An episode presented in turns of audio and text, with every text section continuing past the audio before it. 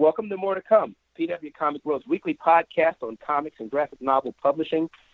Uh, usually recorded at the PW offices, but we're now all at various locations around this great city. I'm Calvin Reed, Senior News Editor at Publishers Weekly and co-editor of PW Comics World.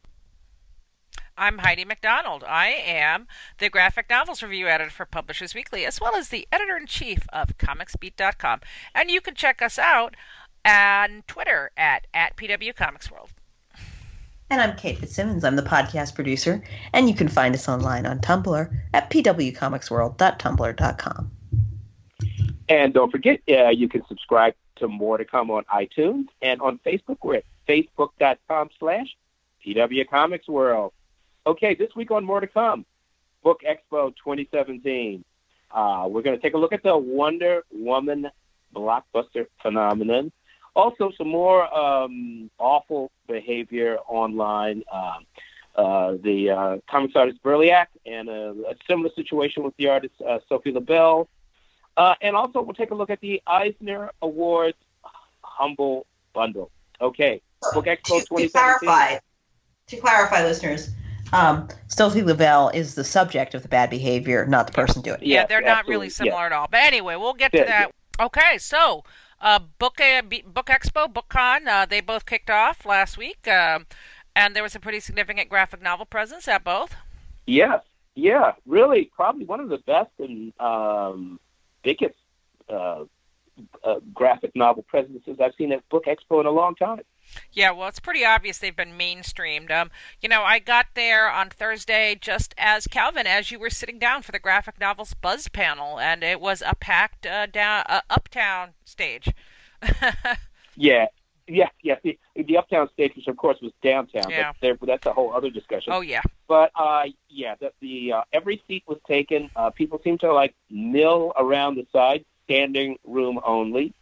Uh, it was really great. I got a lot of good feedback afterwards. We had five booked um, with a really diverse uh, group of artists. It, it was really, um, really one of the better uh, graphic novel buzzes, which we had to call it for whatever reason, a hot graphic novel panel uh, this year. Mm-hmm. Oh, really?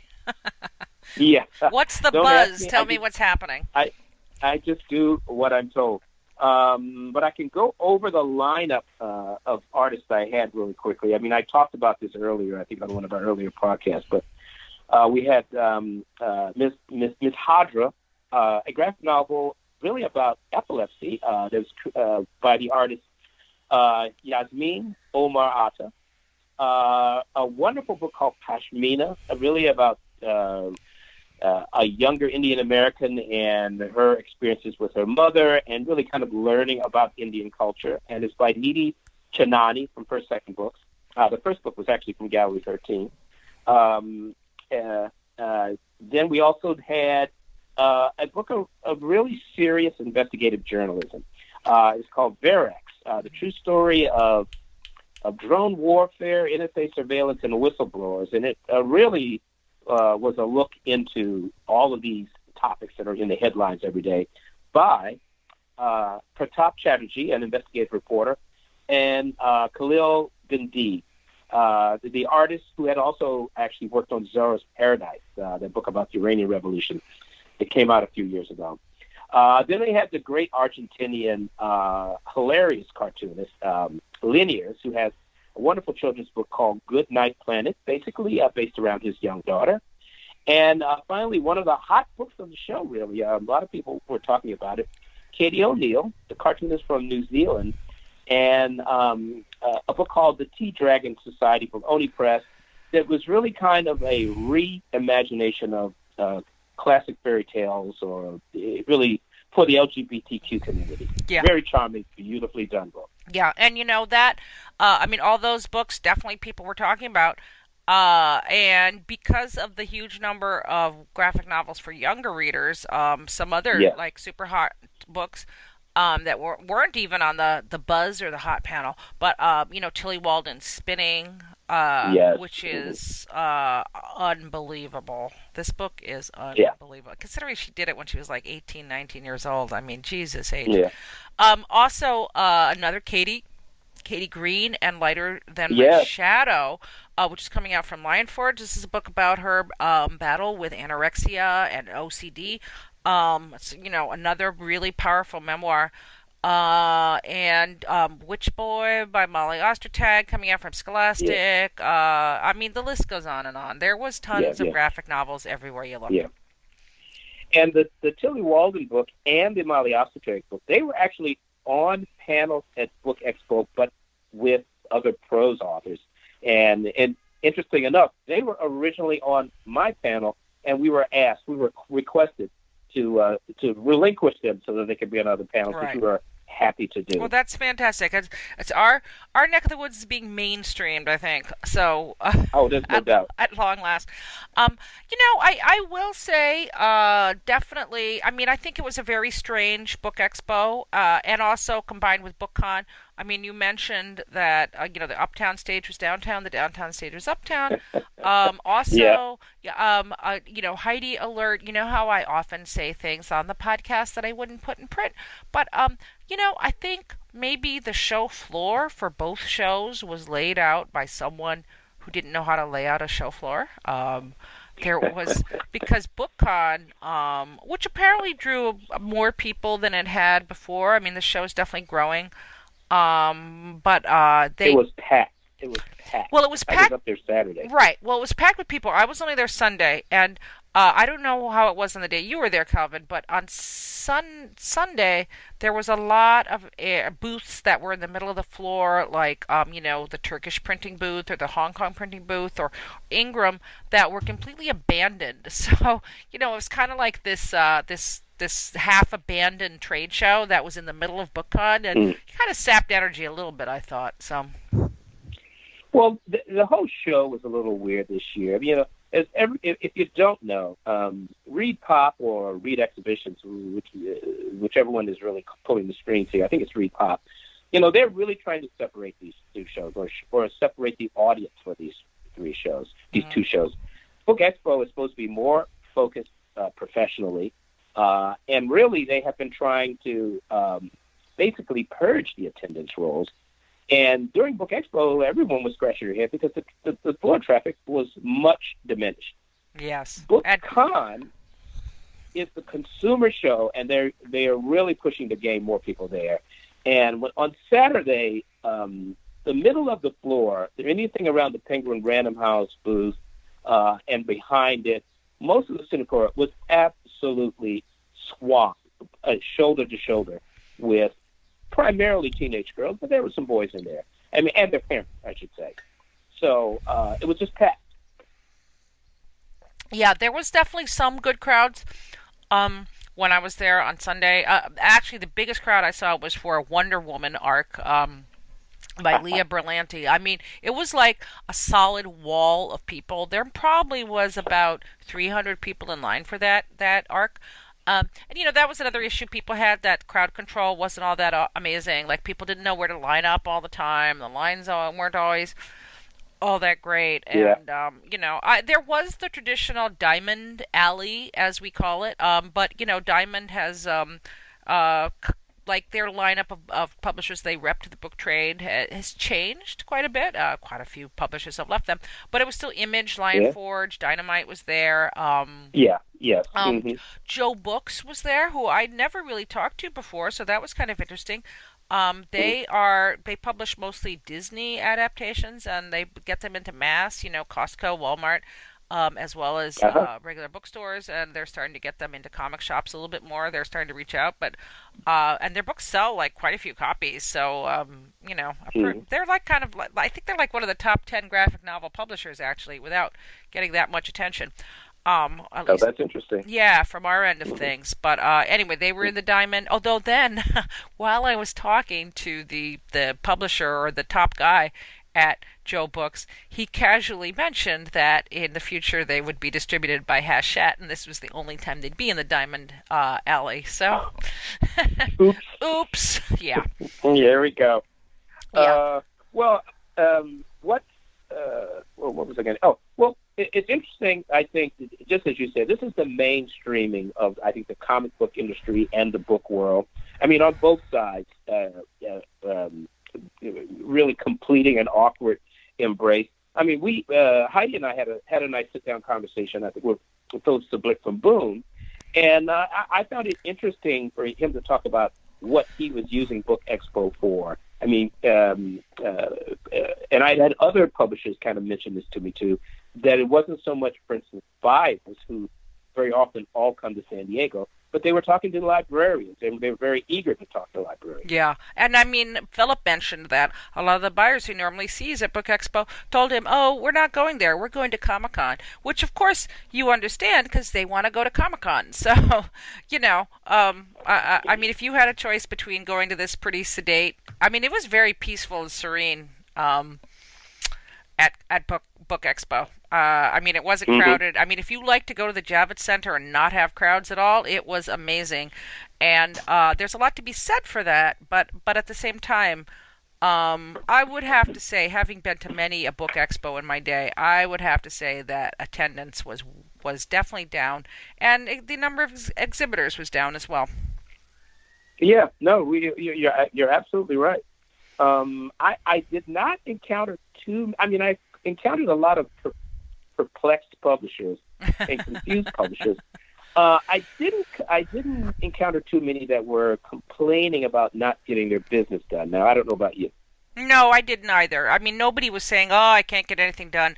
They were more just like, "Ah, uh, what the heck's happening here?" I, yeah, no, absolutely. What yeah. the heck is going on? yeah. Um, uh, and um, you know, I had a I oh. saw Lance Fensterman who runs ReedPop, and uh, you know, we had an informal chat for about an hour, an hour actually, and um, you know, nothing. It wasn't on the record, so. Uh, but but yeah. I, I will say this. Uh, definitely, they are fine tuning the the Book Expo BookCon experience. Um, it's kind of a work in progress, and I, I think that's pretty mm. obvious. Yeah, yeah, I, I agree 100%. Everyone's trying to figure out this new landscape. I mean, one of the things, as someone who's been going to Book Expo for, for many, many years, this is a show uh, that basically doesn't really have a, uh, a reason to exist anymore. the reason that it was founded has gone away with the rise of all manner of technology, starting with the fax machine, for that matter. Right. So, what we're, nevertheless, most people in the industry, even if they don't like Book Expo, they do think it's important that there's some, you know, uh, event where the industry gets together and chat, you know, takes a look at itself. Yeah, and I, I agree with that. I think that's very important. Yeah, but making it work for everybody is is tricky. Keeping the cost reasonable is tricky. And then you know, and the big five, they they want it in New York City, and they don't want it traveling other places. So yeah, exactly. They got to make it work in the Javits Center. Yeah. Well, I think it was definitely uh, a great show for graphic novels, um, but not yeah. as great a show for other things. Although, yeah. Calvin, oh. did you hear? Yeah. I heard that maybe a couple. You know, we've been talking on here that kids' graphic novels are obviously huge uh, growth area, but I I heard that maybe a couple of major publishers are slowing down a little bit on kids' graphic novels. Did you hear that? Uh huh. No, I did not. Yeah, ah. that would be, be be very interesting to hear. It would. It would. So, uh, mm-hmm. you know, this was more like kind of scuttlebutt in the air. So I'm not. I'm, mm-hmm. I'm right. not passing this along as gospel, but I, I, guess there's more to come on that. I will investigate further. Yeah, well, we will certainly investigate it. I mean, everybody I encounter um, is are upping the number of graphic novels that they're doing, particularly on the kids uh, right, line. Right. Right. Right. Uh, uh, speaking of which, I mean, Insight Editions uh, I saw the book, the Nilah Magruder's book, The Galley is out for it. That's coming very That's soon. That's right. They had galleys um, that. And we should also mention the French Comics Association's uh, cocktail party, uh, organized in conjunction with um, the fabulous Ivanka Hahnenberger of VIP Brands. Uh, we had a nice turnout for this. It's really a celebration of French graphic novels and another effort to, you know, publicize and promote uh, English language rights uh, so far, so good. Things seem to be continuing to grow. Uh, the association uh, was passing out all kinds of data, uh, including the, the main one that there, the number of licenses that French graphic novels licensed were about 70 in 2015 and somewhere around 127 in 2016. Right. Yeah. So, definitely um, growing. Definitely increasing. More to come. Yes, absolutely. So, uh, you know, definitely a fun show. You know, at BookCon, I did a panel on Sunday morning that was, um, you know, about making comics in uh, difficult times. Uh, it was a fantastic lineup. Um, I had Marjorie uh, Liu, uh, T. T. Cool. Bowie, uh, Joe Illidge, yeah. and mm-hmm. Uh, Mags Visaggio. Uh, and uh, the, it's actually up streaming on Facebook. That was it was streamed. Uh, I have a oh, link great. up on the beat where you can actually watch the whole panel. But you know, four really amazingly um, thoughtful, intelligent, and passionate creators. And um, you know, I asked them, "Do you think that because you know there's a lot of hate speech going on, which we will get to later on in this podcast?" Mm-hmm. And I said, "Do you think that this and hate speech that isn't always um, condemned from the highest levels?"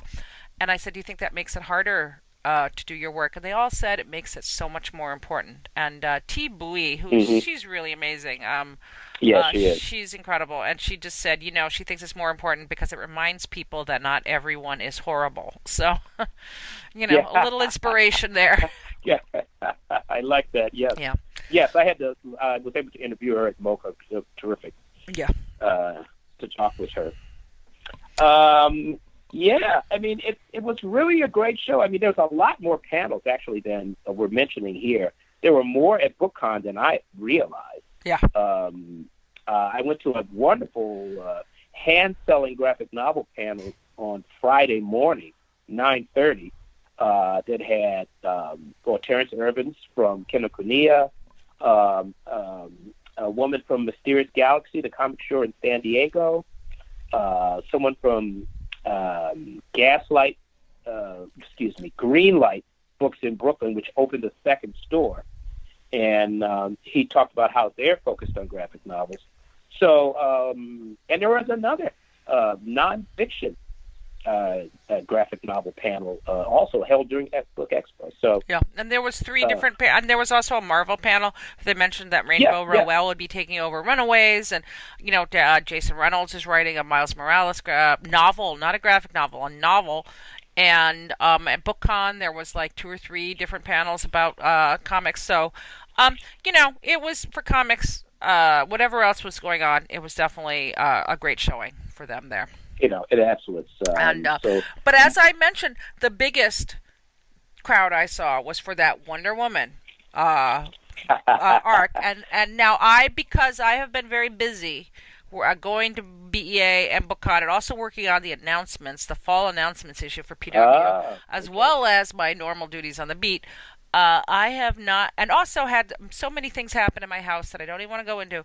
But I have not been able to, to really sneak off to see Wonder Woman yet. So, uh, but you two have, correct? Yes. Yeah. And no spoilers, I, but okay, no spoiler. One word review. Very good. That's two, two words. words. two words. Kate. Um, I would say, and I'm not limiting myself to a specific number of words um, I really liked it a lot. Um, I did think that the action scenes were like a little weird and kind of long and and sort of like they swiped it from the Matrix, but uh, I liked it. Excellent. Well, it's yeah, certainly. I, I, I would I would just echo her remarks. Uh, I would agree. I mean, I actually really like the fight scenes uh, quite a bit. Uh, there's some problems, but you know, we'll talk about those. Yeah, but uh, you know, I enjoyed I, the movie. I mean, I think you know, even me not having seen it, I mean, I feel like I have because uh, it did become a huge phenomenon over the weekend. Uh, I mean, it did gross over a hundred million dollars, which isn't record-setting, mm. but it was the biggest opening ever by a, a movie directed by a woman, and I, I don't think you can. I mean, a lot of people are calling it unprecedented record setting, uh, and I think that's just because this movie and Wonder Woman herself were given so much shade by everyone. It's like, oh, it's so difficult. You know, I have on the beat, if you go and you look it up, there's Diane Nelson, the head of DC Entertainment, like about three or four years ago, saying, oh, we'd love to make Wonder Woman, but it's just so hard. It's so difficult. We just don't know how to do it. And I mean, this is the message that Warner Brothers has been given. Remember um, the Wonder Woman TV pilot and the ice cream social? Yeah. Okay. Only vaguely for me, but it yeah. basically uh, lots of of whining about their lives and, and having a sleepover and eating ice cream together because that's what women do. even if they're Wonder Woman. right. Well, that well, was. You know, I will. I was going to say, say that was a had... TV pilot by David Kelley, and when like Wonder Woman was, oh. it was contemporary. Wonder Woman was a lawyer, and and you know he's the creator of Ally McBeal, and and it really was like you know Ally Mc Diana Prince. So I mean, whatever. Yeah, yeah no. Uh, no, I, I, I mean, I had some problems uh, with casting with Gail uh, Gadot or Gadot. I forget what her, how you pronounce her name, but that's been a long race. Um, I, I, she, she's she really uh, carries this movie, and in, in, in my view, is probably the reason why it's been so successful. Um, Robin Wright, also, I would say, um, was surprisingly convincing as a Amazonian general. I mean, yes, yeah. as see her in House of Cards, she definitely can play tough. But I, I, I hadn't expected her to play physically tough quite that convincingly. Yeah, well, I you know I have seen a lot of tweets that are like, you know, Princess Buttercup grew up to be an Amazon general, and uh, you know, there's a lot to that, and and I don't think you can. Uh, I mean, there's been so much commentary about this movie online. Uh, obviously, everyone's got their own hot take on it, and uh, Laura Hudson had some really great great comments. You know, Laura Hudson, our, our former intern, Calvin. Yeah, you know, I haven't, now. I haven't read it. I, yeah, I'm but so, well, I she was so proud. She was tweeting, but I mean, basically, it's like this movie. Uh, in my uh, I wrote a brief thing about it on the beat where I mentioned that last year. I think I was even fretting about like I, I felt like the irony of all ironies would be that by the time Wonder Woman arrived, somehow the audience would be sick of superhero movies and they would reject this movie, and of course it would be blamed that it was Wonder Woman. And guess what? Just the opposite happened. I this movie has a 93% fresh rating on Rotten Tomatoes. It has like a rating on uh, exit interviews, which from men and women alike. So it's actually the best reviewed movie, you know, superhero movie in quite some time, and uh, it's it's really galvanized people. You know, there's reports of women crying when they watch it and taking my my roommate did. Your roommate cried. Wow, that's amazing. That's wonderful. That's wonderful. I, have never happy seen, tears. Uh, I've, I've never seen women so energized. The, the target audience um, uh, and, well, I think everybody is a target for this movie, but I think women are, are in particular have been waiting for something like this. And really, I, I, I that's what I've seen everywhere I've looked. Uh, women just really overwhelmed to see, you know, um, a representation, a superhero representation that they can really get behind. Right. So well, and, yeah, and, it, it's been a it's a paradigm. Yeah, and I think it helps that it's I do admit that Wonder Woman can, with certain writers, often men, have the same problem Superman has, where people are like, how do I write an actually good person? I don't know how to write a good person. They right. must be boring. Right. Uh, and instead of taking the route that a lot of recent movies have taken, of like, well, how do you write a good person? You make them less good. They didn't do that. right and uh, you know that's what I've like I said I I mean I really I really missed the boat by not going to see this movie opening night but um because honestly I do feel like I've had it spoiled for me but you know what it's it's it's I think DC has had uh obviously you know, with Superman, there was definitely that feeling in the cinematic universe. And so they did Batman versus Superman, where Batman is the less brooding, evil, moody guy than Superman, you know? but still pretty brutal and moody. Yeah, yeah, yeah. And they're both evil and moody. And I mean, even in Batman versus Superman, whenever Wonder Woman came on the scene, she was a breath of fresh air because she was just like, cut the crap, boys. Let's unite against our common foe. well, without a doubt. I mean, really, her appearance in Batman versus Superman seemed like really galvanized the whole community about behind this movie. And look, I mean, DC has had a lot of time to screw a lot of other movies up. They had better have gotten this one right. They right. had they done they'd had enough training wheels you know, before. yeah. Well, you know, um, I do know that uh, Patty Jenkins really fought for some of the scenes that did some of the best character development yes, through action.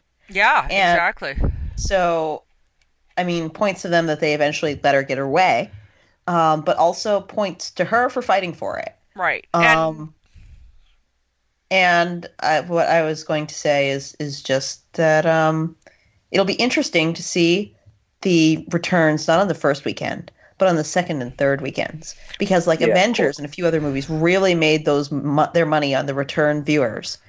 And so I wonder whether even though it started behind Batman v Superman and behind um, the most recent Superman movies, whether it might not get closer than we think with future weekends. Well the, well, the big opening this weekend is The Mummy, which has been getting dire reviews. So everybody's already predicting that Wonder Woman is going to still be the number one. So it's going to be number one two weeks in a row if all goes according to plan, and uh, yeah. that would be pretty amazing. But but I, I I think you know I've seen some kind of naysayers saying like um, you know kind of poo pooing the success of this movie, but given the the opposition and confusion over how to make a superhero movie that starred a female superhero that we've been talking about on this podcast as long as we've been talking on this podcast, I think the success of Wonder Woman has to be viewed as a huge triumph for the diversification of comics and comic book movies. So, you know, don't don't throw shade, all right? We won. We no, won. without a doubt.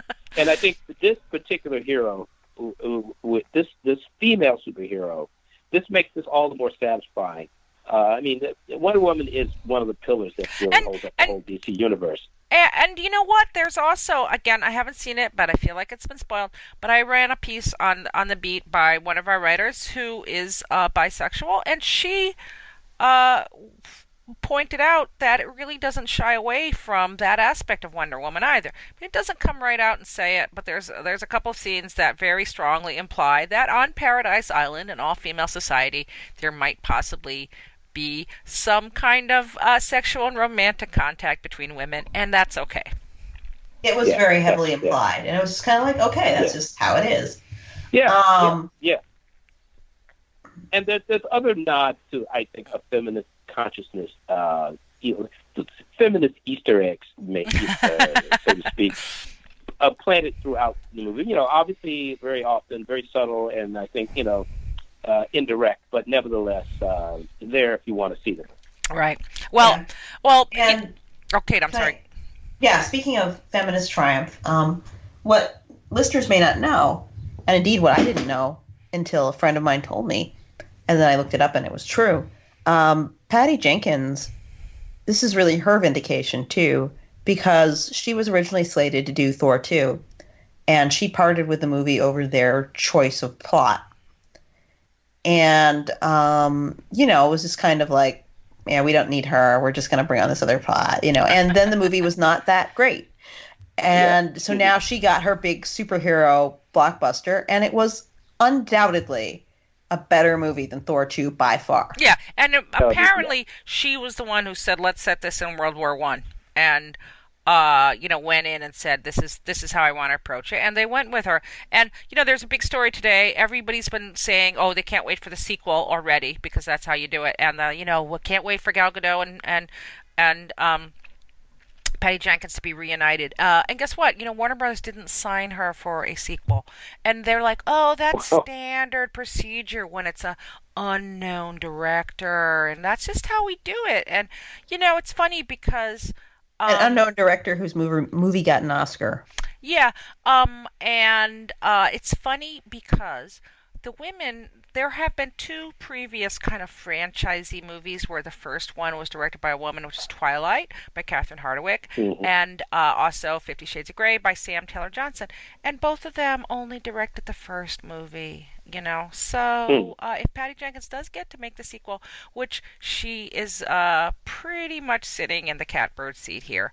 Uh, yeah. That. Or in the driver's seat in modern parlance uh, she would definitely break the mold on that. So um, yeah, if they don't give it, there's going to be hell to pay if she. If yeah. They oh, they if they pull ye old. Oh well, this woman directed this movie and it was it was good, but um, let's hire some unknown dude who's directed some like stoner comedies to do the second one. If they do that, people will riot. Yeah, they yeah. will absolutely. Oh, yeah. Um, yeah. So yeah. So anyway, we might go more into it after I've seen it, but um, definitely thumbs up for Wonder Woman. You know, there was one naysayer about Wonder Woman, and that was um, uh, New York Magazine reviewer David uh, Edelstein. I don't know if you guys follow that whole thing, but it's funny uh, because no, I, I read his I read his review when it came out, and it was really like, oh, you know, Gal Gadot is really gorgeous, but and eh, the movie's kind of lame because superhero movies are lame, but boy, she sure is beautiful, and because uh, Israeli women are a breed apart. And, uh, you know, for some reason, this review got a lot of shade. And, you know, it's okay not to like the movie. I mean, that's certainly anyone's prerogative. I mean, my, my reviewer at the Beat um, didn't, wasn't a big, didn't like the third act, but um, he got so much shade for this because it really was like, oh, could you be any more of a 20th century dude in reviewing this movie? And he had to come out and mm. apologize for it. Uh, like he wrote this big whiny apology where it's like, oh, when I said the word breed, it was just a figure of speech, and, and um, a lot of people didn't buy the apology, and so mm. using that as a segue to our next item on the list. Speaking um, of faux apologies, yeah, speaking of faux apologies.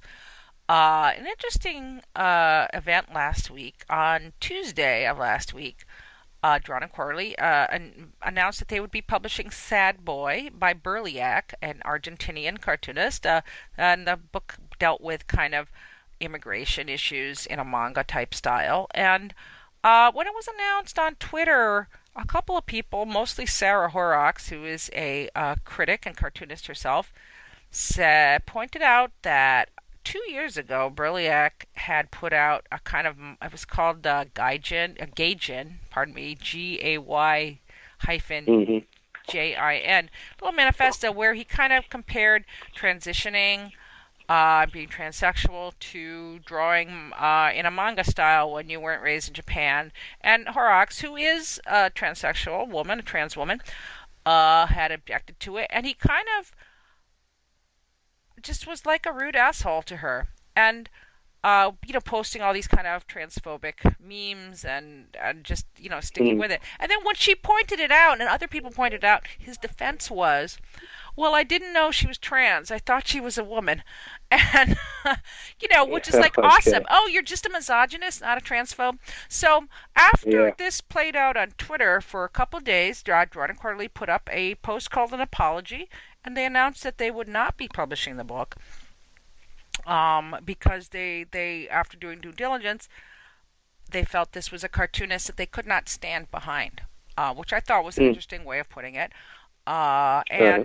and and then Berliac kind of posted a very long apology where he talked about his own upbringing in Argentina, uh, Argentina. And and let's be, you know, this is an interesting kind of a side note to it. Is uh, even on, when I wrote about this in the beat, some people are like, "Oh, another white man being put down." It's like, you know what, Berliac is actually um, of Afro Latino um, heritage. Mm-hmm. Okay, so he is a person of color, and but he mm-hmm. mentioned that his his his um, upbringing and poverty and all this, and you know where he grew up, would you know he was trying to overcome that upbringing. But uh, and and I will say the one thing that he did, to, I think, to his credit, because if he hadn't done it, he'd be an absolute, you know, drummed out of the comics industry on a on a rail. Was like, don't blame Sarah Horrocks and don't blame Drawn and Quarterly. But I think it still came off as a bit of a faux apology, and he came okay. off as very defensive.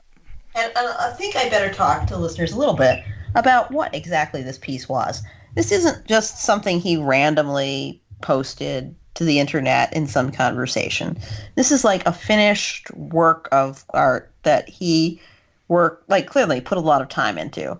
Um, which is either saying one of two things that you really can transition into being Japanese, which is ridiculous, or mm. it is it is heavily implying, which is what it seems to be doing, heavily implying that uh, it is as ridiculous to transition to a different gender than uh, your biological sex as it is to become Japanese.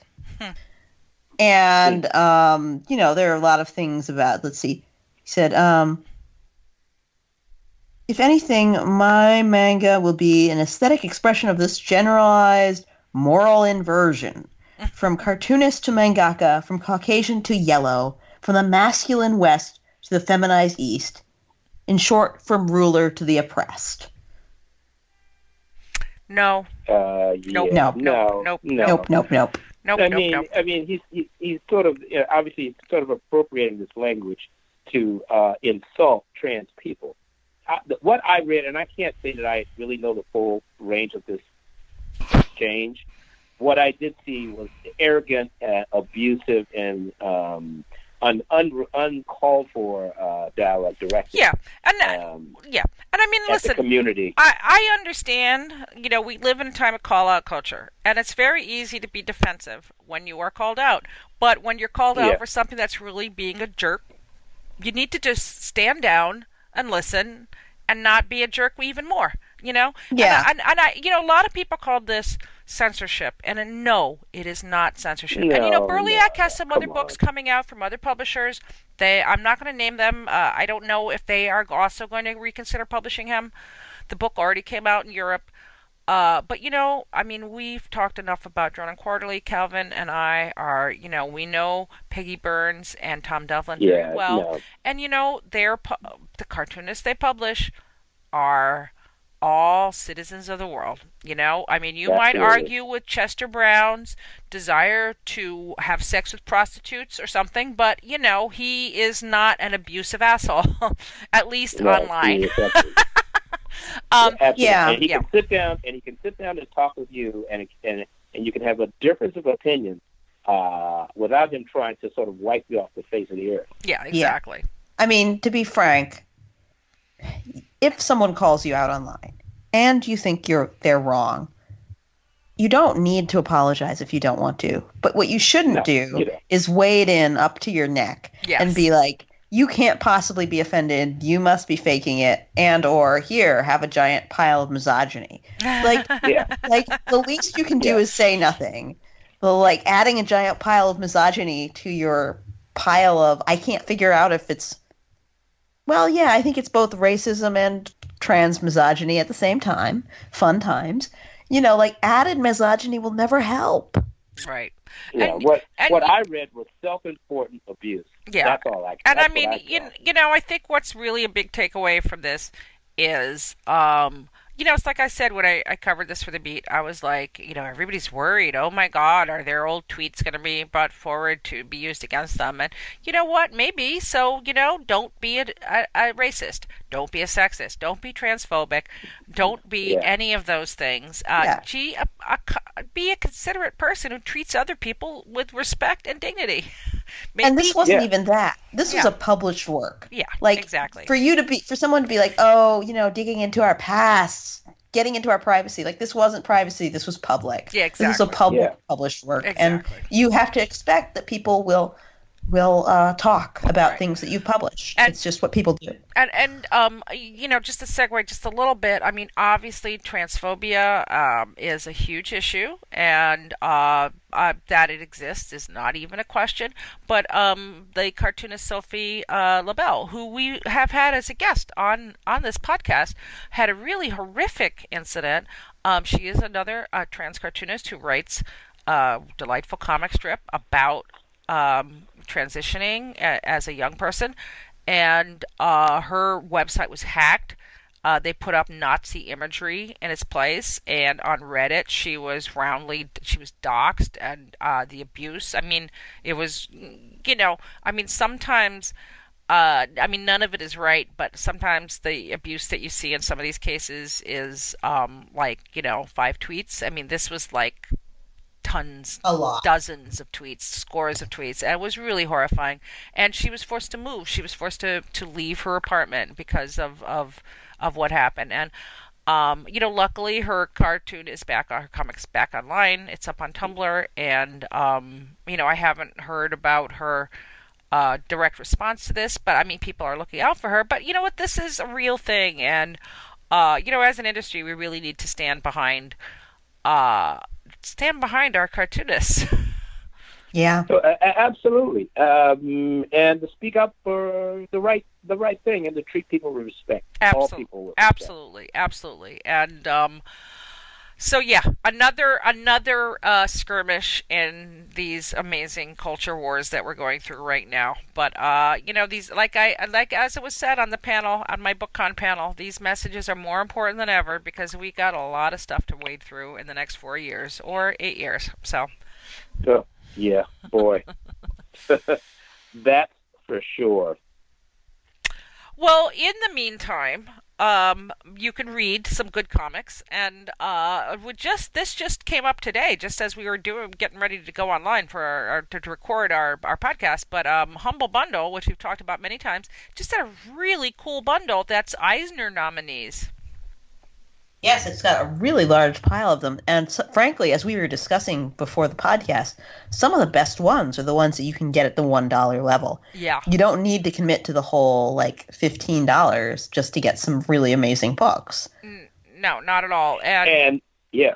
Oh, go and on, for Calvin. those who may not know, I'm just saying, for those who may not know, Humble Bundle, Humble Bundle is a really, uh, really extraordinary effort. Um, it basically what they do periodically, both with prose books, uh, with e, uh, with e, excuse, with prose ebook, and with comics, is they put out a bundle of several different works. Some of them are out of print, some of them are in print. Uh, they um, they offer them up as DRM-free digital comics. You can pay whatever you want, and you assign a certain portion to charity. And this it creates an incredible windfall of funds both for the artists and for the publishers and it sends a huge amount of money into all kinds of charities uh, and nonprofits, including the Comic Book Legal Defense Fund, which really um, got a real windfall of donations because of Humble, yeah. Both the Humble charities Bundle. that are uh, supported by this are CBLDF and the Hero Initiative, both amazing. Um, yes. Books that are oh, available yeah. for a dollar: Jordan Crane's Uptight, Faith, uh, Kim and Kim, uh, Blammo, uh, William Gibson's Archangel, and Your Black Friend by Ben Passmore.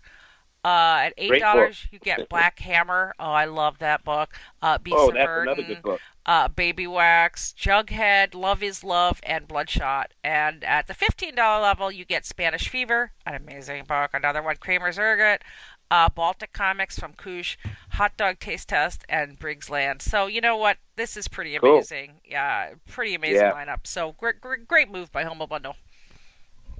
I'm going to buy that one myself. Yeah, no, me too. Me too. I mean, I have a lot of these books, but you know what? I'm just going to support this. Yeah, yeah, it's just great. I've got some of them, but man, that's a nice bundle. There's nothing humble about it. and and something else, listeners, you should know about Humble Bundle. It started out and still is a uh, video, a digital video game download bundling company that did the same, you know, pay what you wish, donate to charity model. And so if you're a gamer and you want to download, you know, some and buy some game through Bundle, Humble Bundle, you can choose what charity among the ones they have there to donate to. So if you are, you know, downloading like the Star Wars video games from them and you would like your charity contribution to go to CBLDF or the Hero Initiative, you can choose that. Absolutely. Yep. So it's win win Yep. win all around. Yeah. Shout out to uh, Kelly Allen who uh, runs Humble Bundle. Uh, keep up the good work. All right, and so uh, on to the briefs. And now it is briefs o'clock. Now, listeners, you may notice that I sound a little froggier than usual, and there's a reason I'm sick. But this meant that I was at home in my apartment when Jessica Jones started filming on my block. Um, so keep an eye out, New Yorkers. Um, it's filming in the outer boroughs, possibly at a totally normal, boring block near you. Well, uh, one of the things I love about all the Marvel Netflix shows is they'll be saying like, "Oh, I can't believe what's going on in Hell's Kitchen," and very clearly they'll be standing in Greenpoint because you can see Manhattan in the background over a river Yeah, right. behind them. So you know, a bit- an interesting uh, geography of the mind for Netflix. Yes. Yeah, well, I do kind of wonder why they don't like digitally paste out or at least not get the view of Manhattan in those shots, but whatever, they won't have that problem in Flatbush. So the original Car- Captain Harlock manga saga that came out in the 70s, um, which has been made into anime and live action movies and many, many, many spin offs, has finally been licensed in English legally and it's going to be coming out from Seven Seas uh, next year. Great. Also, um, Shonen Jump and Shonen Jump Plus, as many of you listeners know, is kind of the gold standard for for mainstream big money manga. Well, now um, Shonen Jump is sponsoring a contest uh, aimed at Westerners uh, and and non-Japanese in general. But it's going to be at it's going to be um, judged at the uh, Monaco Comic Con, um, where uh, people who write like a 34 to like 46 page manga can enter it into this contest, and it's going to be judged by Tite Kubo, the creator of Bleach, and the winner will get their um, manga published in Shonen Jump Plus and a month in Japan working with Shonen Jump Plus and um, being considered considered for for future manga contracts. So uh, head on over to um, Google and look this up. Um, it's the Magic Manga Contest. So, listeners, we have had some feelings about the New York Times and their their varying commitment to graphic storytelling. Let's just put it that way.